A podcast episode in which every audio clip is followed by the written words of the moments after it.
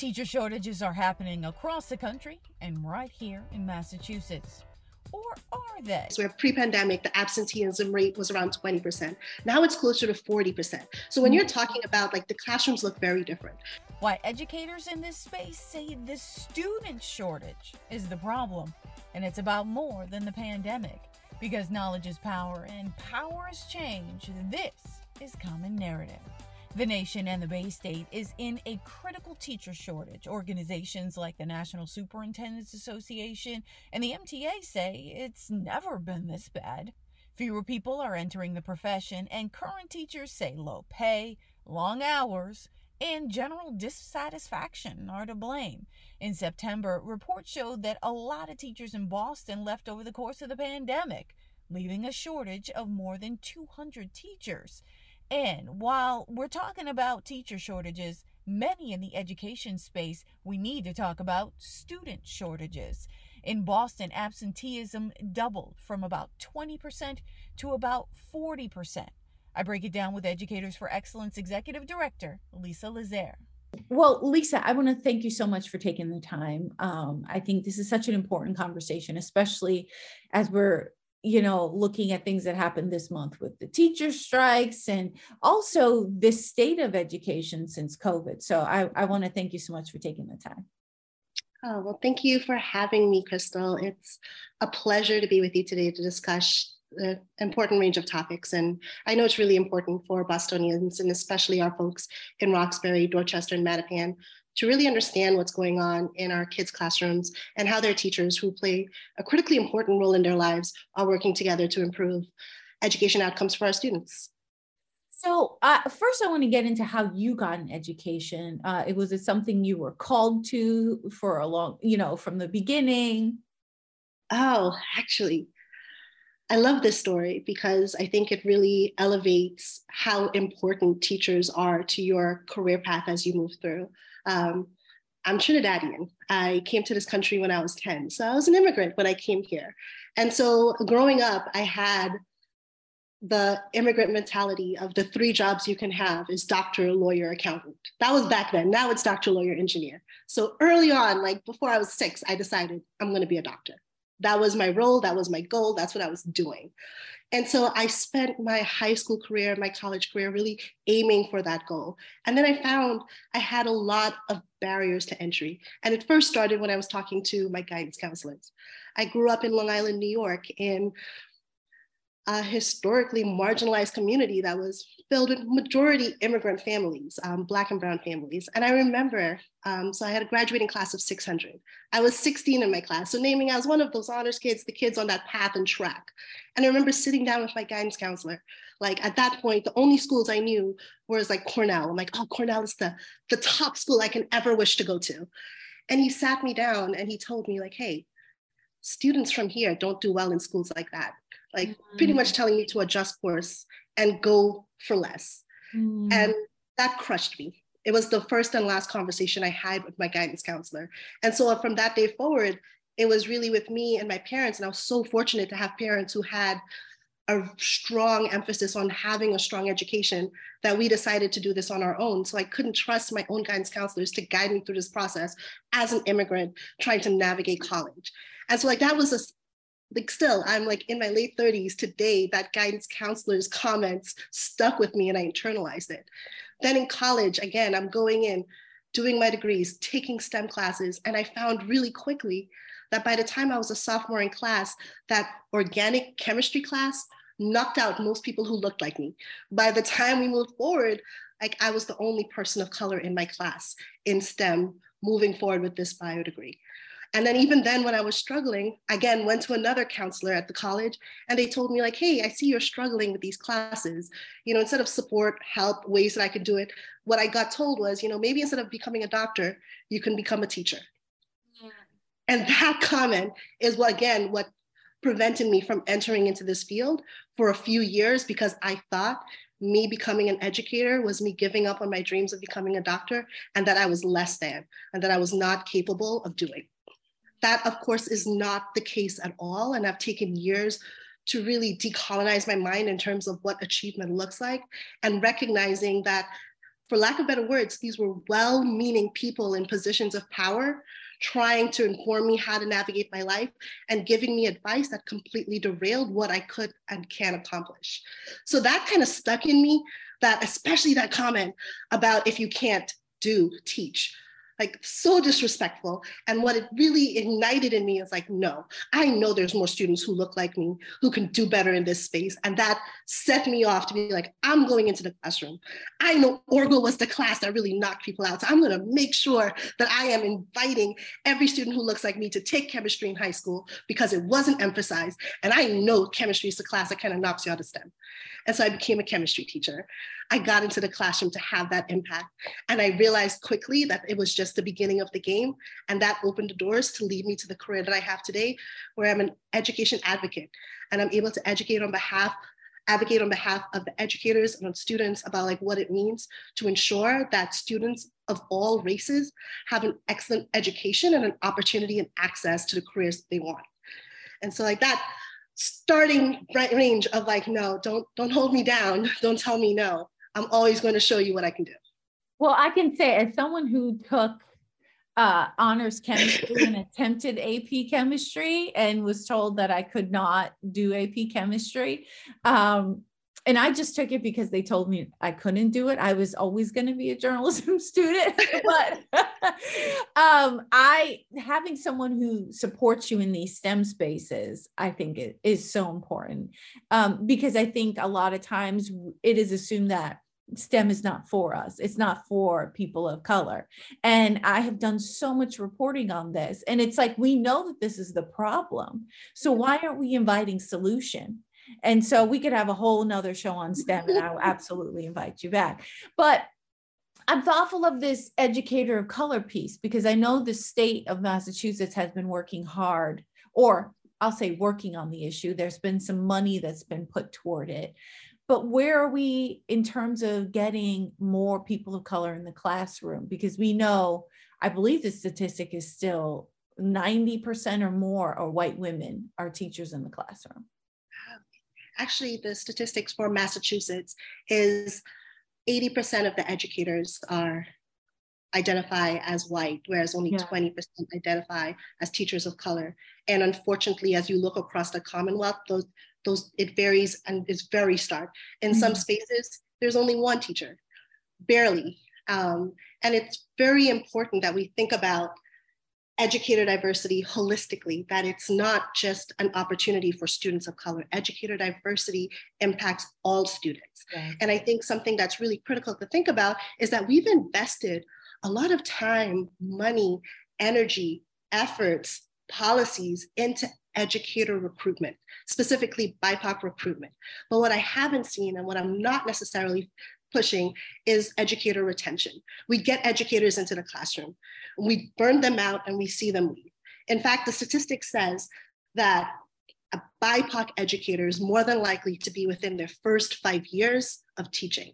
And we also have data that says that educators in general are more likely to exit the classroom within the first five years. So we're seeing this critical gap. What are we doing to ensure that we are creating spaces where educators of color can not only stay, but thrive within a school system? And I think one of the things that we're working on here at Educators for Excellence is a campaign around retention policies, specifically around BIPOC educators, and especially in spaces where the student population is majority BIPOC and they need to have that representation and that opportunity to have a teacher in front of them. Well, I think that piece about that having a BIPOC educator is not just for the other black and brown kids, right? It's about all of the kids because there are communities where white kids, like I live in Arlington, and this is something we've talked about in the community.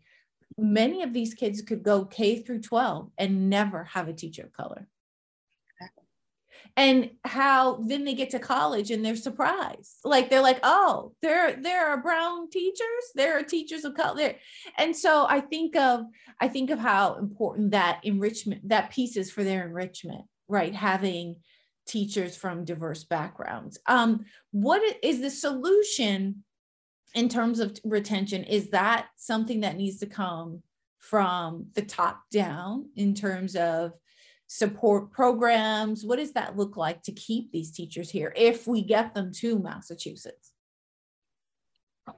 So I think when we're talking about teacher retention, and I'm also recognizing that we're talking in a space where teacher shortages feel very real. Right. Um, and so, like, why I want to highlight retention and specifically retention policies when we're talking around shortages is that these vacancies are super concentrated in specific states, districts, and positions. Not everywhere is experiencing this. And specifically, you're seeing it mostly in rural areas and high poverty areas are experiencing these shortages. Um, and so like these significant staffing shortages are impacting the teacher sustainability and student learning. But also we can recognize that we are seeing a significant decrease in the teacher to student ratio. Currently, right now, there are actually more teachers per student in schools now than they were pre-pandemic.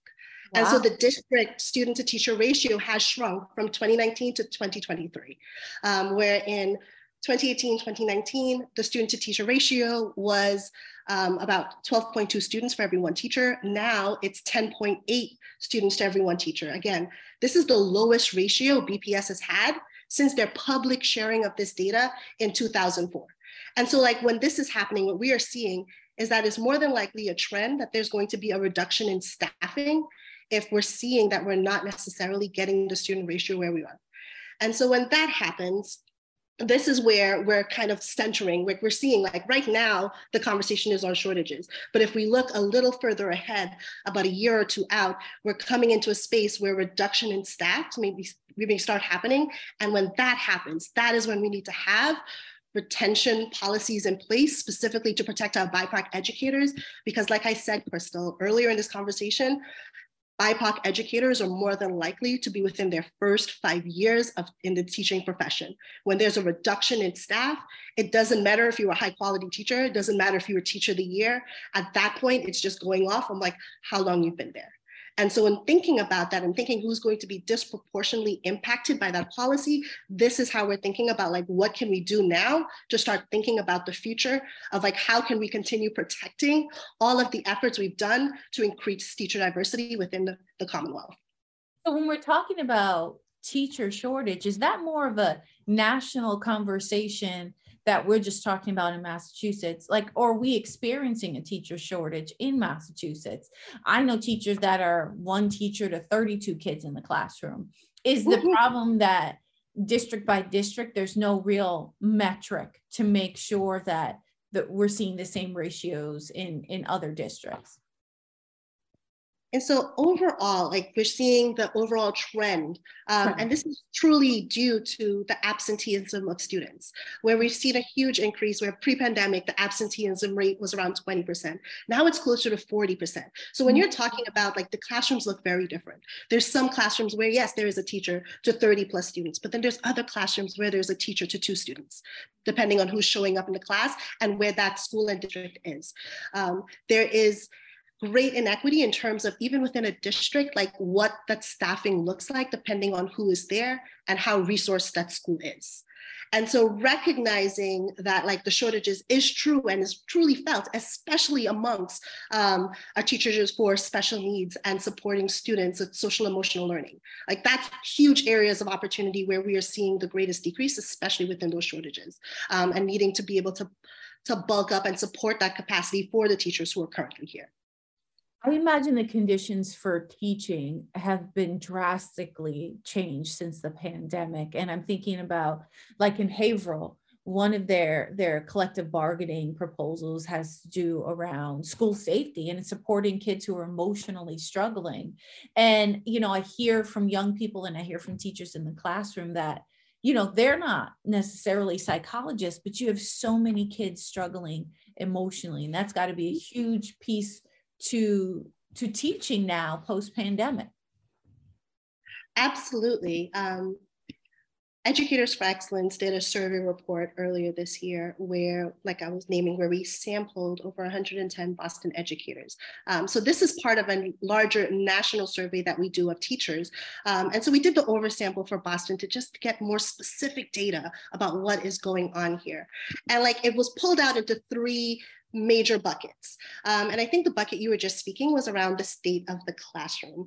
And so, like in the state of the classroom, what our Boston teachers were naming for us is that 87%, like this majority of educators in the classroom, um, are saying that the shortages of specifically, and this is what I was saying before, the special needs support staff um, is specifically a problem in their schools. And, and then when you're adding that layer of like, again, the same majority, the 85% is saying that the shortages of the social emotional support staff is a challenge. And so this adding to the fact for capacity reasons, again, over 87% of teachers say that now they don't even have um, like a prep time. They have to use that preparation time to cover a class at least once or twice a month. Like, so all of that is kind of speaking to like the taxed on capacity that teachers are feeling. And then like the one last data point that was kind of pulled out from that whole piece was around how likely were they to stay in the classroom? Thinking about all of the things that are happening with our educators right now. And what we found was that, interestingly enough, 70 73% of Boston educators um, were likely to stay in the classroom for their entire career. And so upon first notice, this seems like a great and high number, but when you pull out and look nationally, 86% of teachers nationally were saying that they were willing to stay in the classroom. So there's a disconnect about what's happening in Boston. And I think that's one of the exciting pieces of this data is that we're taking it and we're talking to teachers around like, hey, this is what we found. Does this resonate? Is this speaking to what we're seeing here because the overall narrative speaks to a much darker story that the teachers are leaving in droves. But we're right. seeing that actually the majority are wanting to stay and are dedicated to their profession. So, what supports do they need to stay? Um, you know, I know teachers don't get into it to become millionaires. They get into it to make a difference. Roadblocks like the pandemic, access to technology, a lot of the external factors are making it harder to do their jobs. So, uh, you know, given the data collected from this report, what are some solutions, I guess, or, or at least pathways towards solution? Solutions. And so I found solutions is also a really interesting point and piece for us to discuss. Um, and this is also a data point that um, we're bringing to our teachers and we're having a really robust discussion on it. And I want to speak to it in comparison between Boston and national. So in Boston, one of the ways that teachers were talking about, like, hey, this is what can help me stay in the classroom, about 52% of Boston teachers identified that was a higher salary is what will be effective in, in retaining our teachers. Yeah, inflation so, is real. Exactly. Inflation is real. And regardless of the fact that our Boston educators are one of the highest paid educators, you still feel it living in Boston. But what I thought was really interesting about that data point was that it was 52 for Boston, it was 86 for the rest of the nation. Mm. And so recognizing that that gap in money is not all that it is. Um, we also did a survey of BIPOC educators specifically, not specific to Boston, but across the nation. And what I found was interesting, if we wanted to retain specifically BIPOC educators, they did not list salary as what needed them to stay. What they needed was professional development, mentorships, access and opportunity to be able to grow in their role was what majority of like BIPOC educators named versus salary. So I feel like that speaks volumes into like what are the things we can continue building and why retention policies can be a really strong opportunity to keep our BIPOC educators. So as we move forward, when we're talking about, uh, you know, we're moving into this go from pandemic to this inflation crisis right? Mm-hmm. and and and we have districts who are just trying to make it work. And so what do we need to be thinking in? We i feel like a lot of the overarching thing has been retention but what about supports in terms of i, I imagine teachers live in communities they're connected to to to families uh, through the their space what would be the way that the state can best support teachers in their roles uh, holistically? That's a great question. In speaking to teachers, a lot of their frustrations is it's it's truly around um, just a lot of the work and the capacity of what they're able to do because now, um, and I know we just recently saw the released MCAS scores, where it's painting a stark picture of where we are and how much our students have fallen over the years and like what it means for them to pick back up. Will you speak a little bit to that for folks who aren't plugged in? Ah, so when we're talking about the MCAS data that was recently released, what we saw was that, like, for at least the two decades of progress in advancing students' learning um, in math and science were like drastically erased um, in the two years. Most dramatically for Black and Latino students. Well, what this means is that we saw that the MCAS scores for math and reading, specifically for Black and Latino students, falling far greater than anticipated. Um, and so this is also tied into the fact that there is like chronic absenteeism in Boston. And that has doubled from 22% before the pandemic to 42% now in 2022. So those two pieces combined is kind of lending itself to understand like why our scores down and like why are why are we struggling in our schools to engage our students.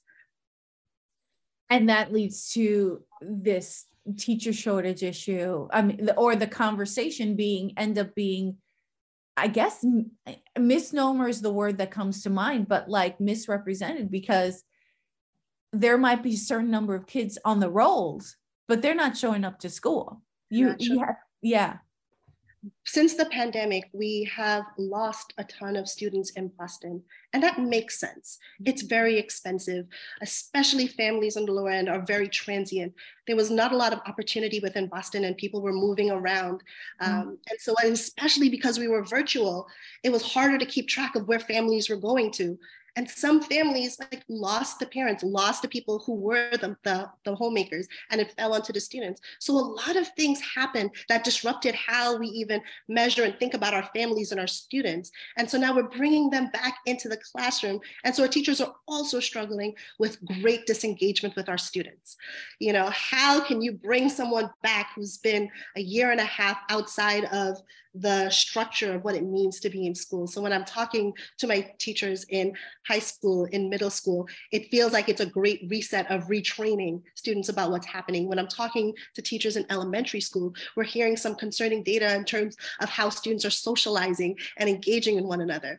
We recognize that as, as we move forward, the pandemic is going to have a lasting impact. And if we don't think about how we're holistically supporting our students, especially our kiddos who miss those two years at a really critical time in their lives. And I'm talking about the kids, especially in elementary school from second to third grade, who are now in like fourth and fifth and sixth grade, who did not have that core foundation. How are we going to support them in the future?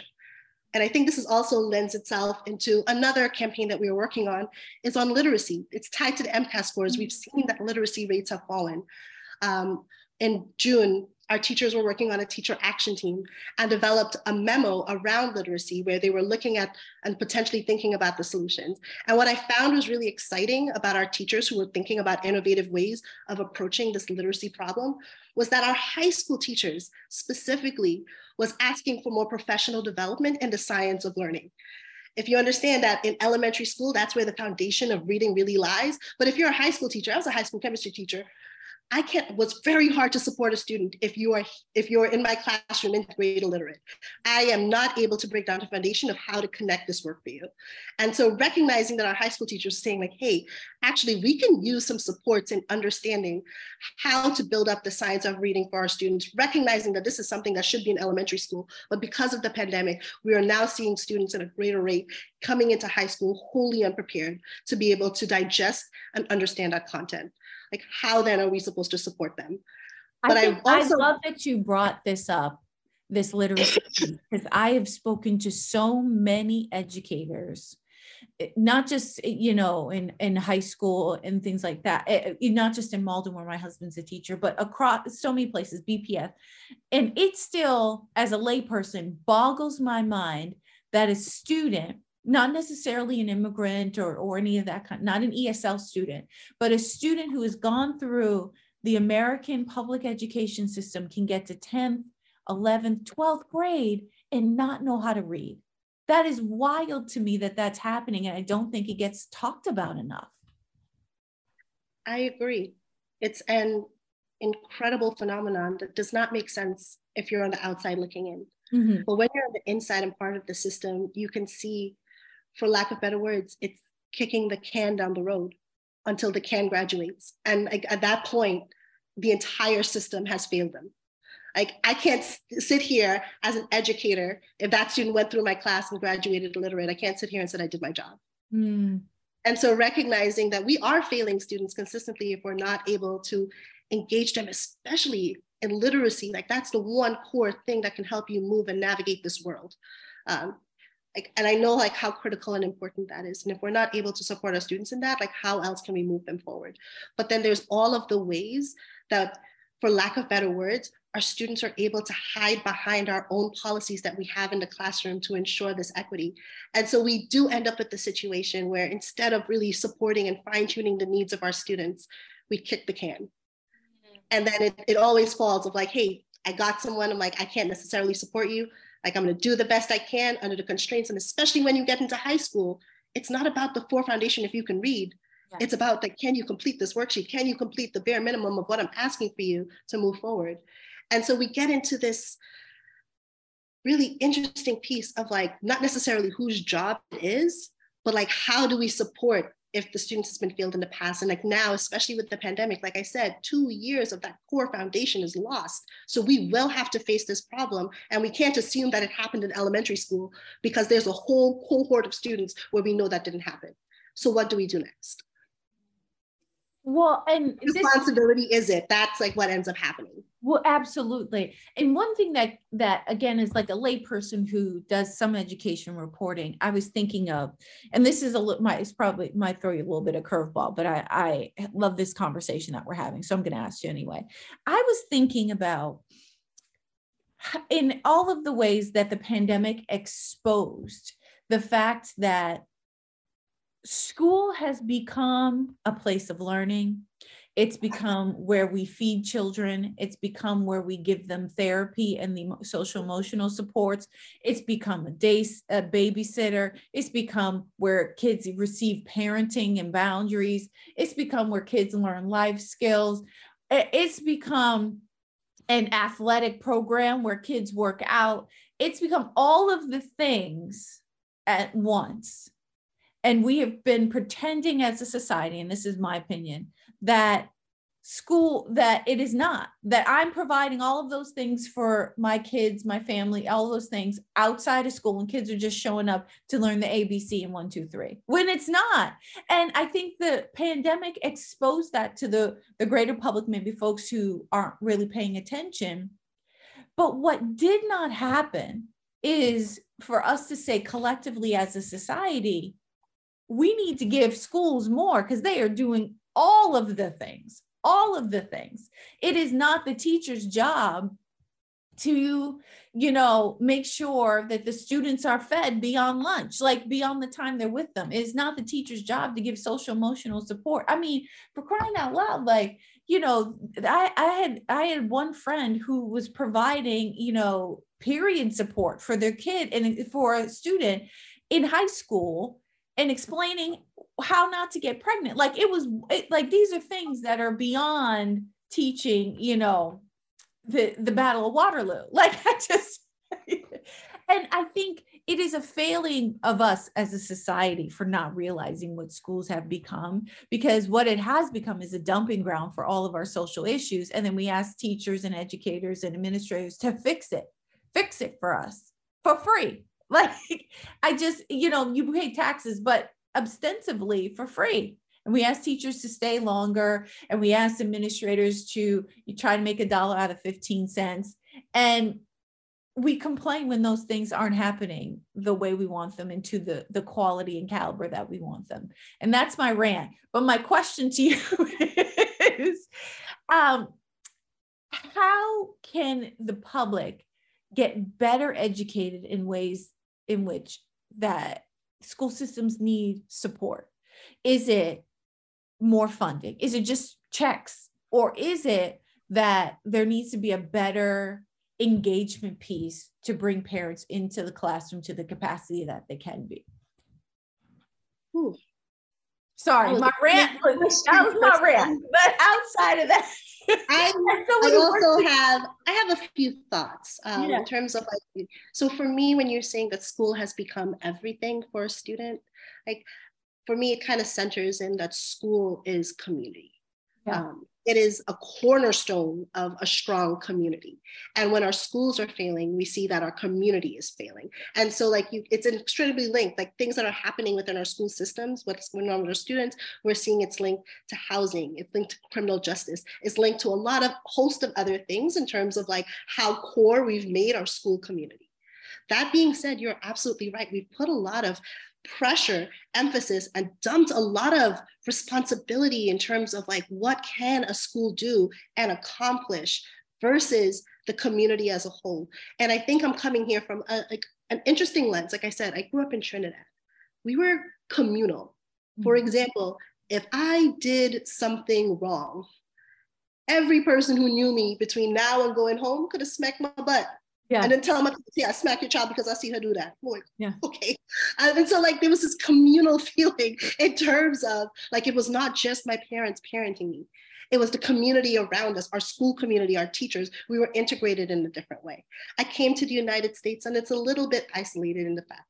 And so when you said about the engagement of parents, it's not just the engagement of parents with the school, it's the engagement of parents with each other. Like mm-hmm. the core community it's not and i think we only see it one way between the parents and the school and the school and the parents. But the power of parents together especially like again immigrant parents who i come from a country where education is excellent and a lot of families from third world countries you can trust your school system to do best for your student.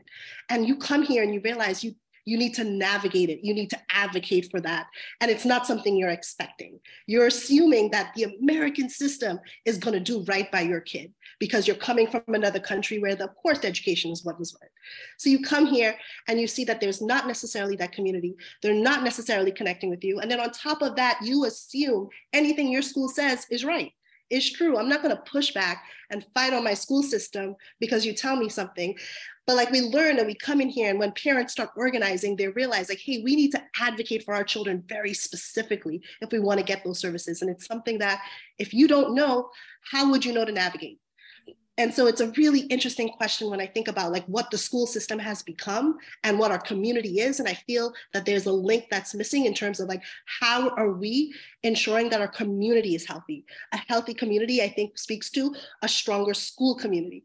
And you can see that specifically in communities that um, are a little bit wealthier in socioeconomics in terms of like the parents aren't just a parent with their school, it's a community in terms of how they advocate themselves for the school. And it's something that I think it's critical that one, Educators for Excellence, one, supports teachers in being able to do that work for themselves, but also ally with organizations that are supporting parents as well.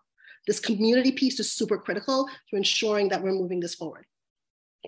Well, Lisa, sis, I you're one of my top people now. on my list. You're on my list of top favorite people. Um, and I want to thank you for the work that you're doing, and thank you for taking the time out of what I'm sure is a very busy schedule to to talk to me on Common Narrative. Oh, Crystal, I really appreciated this time, this opportunity to just elevate our incredible educators. I recognize that this conversation paints a stark view of education, but I also want to shine a bright light that there are incredible people in this space right now um, who are doing above and beyond for our students and our kids.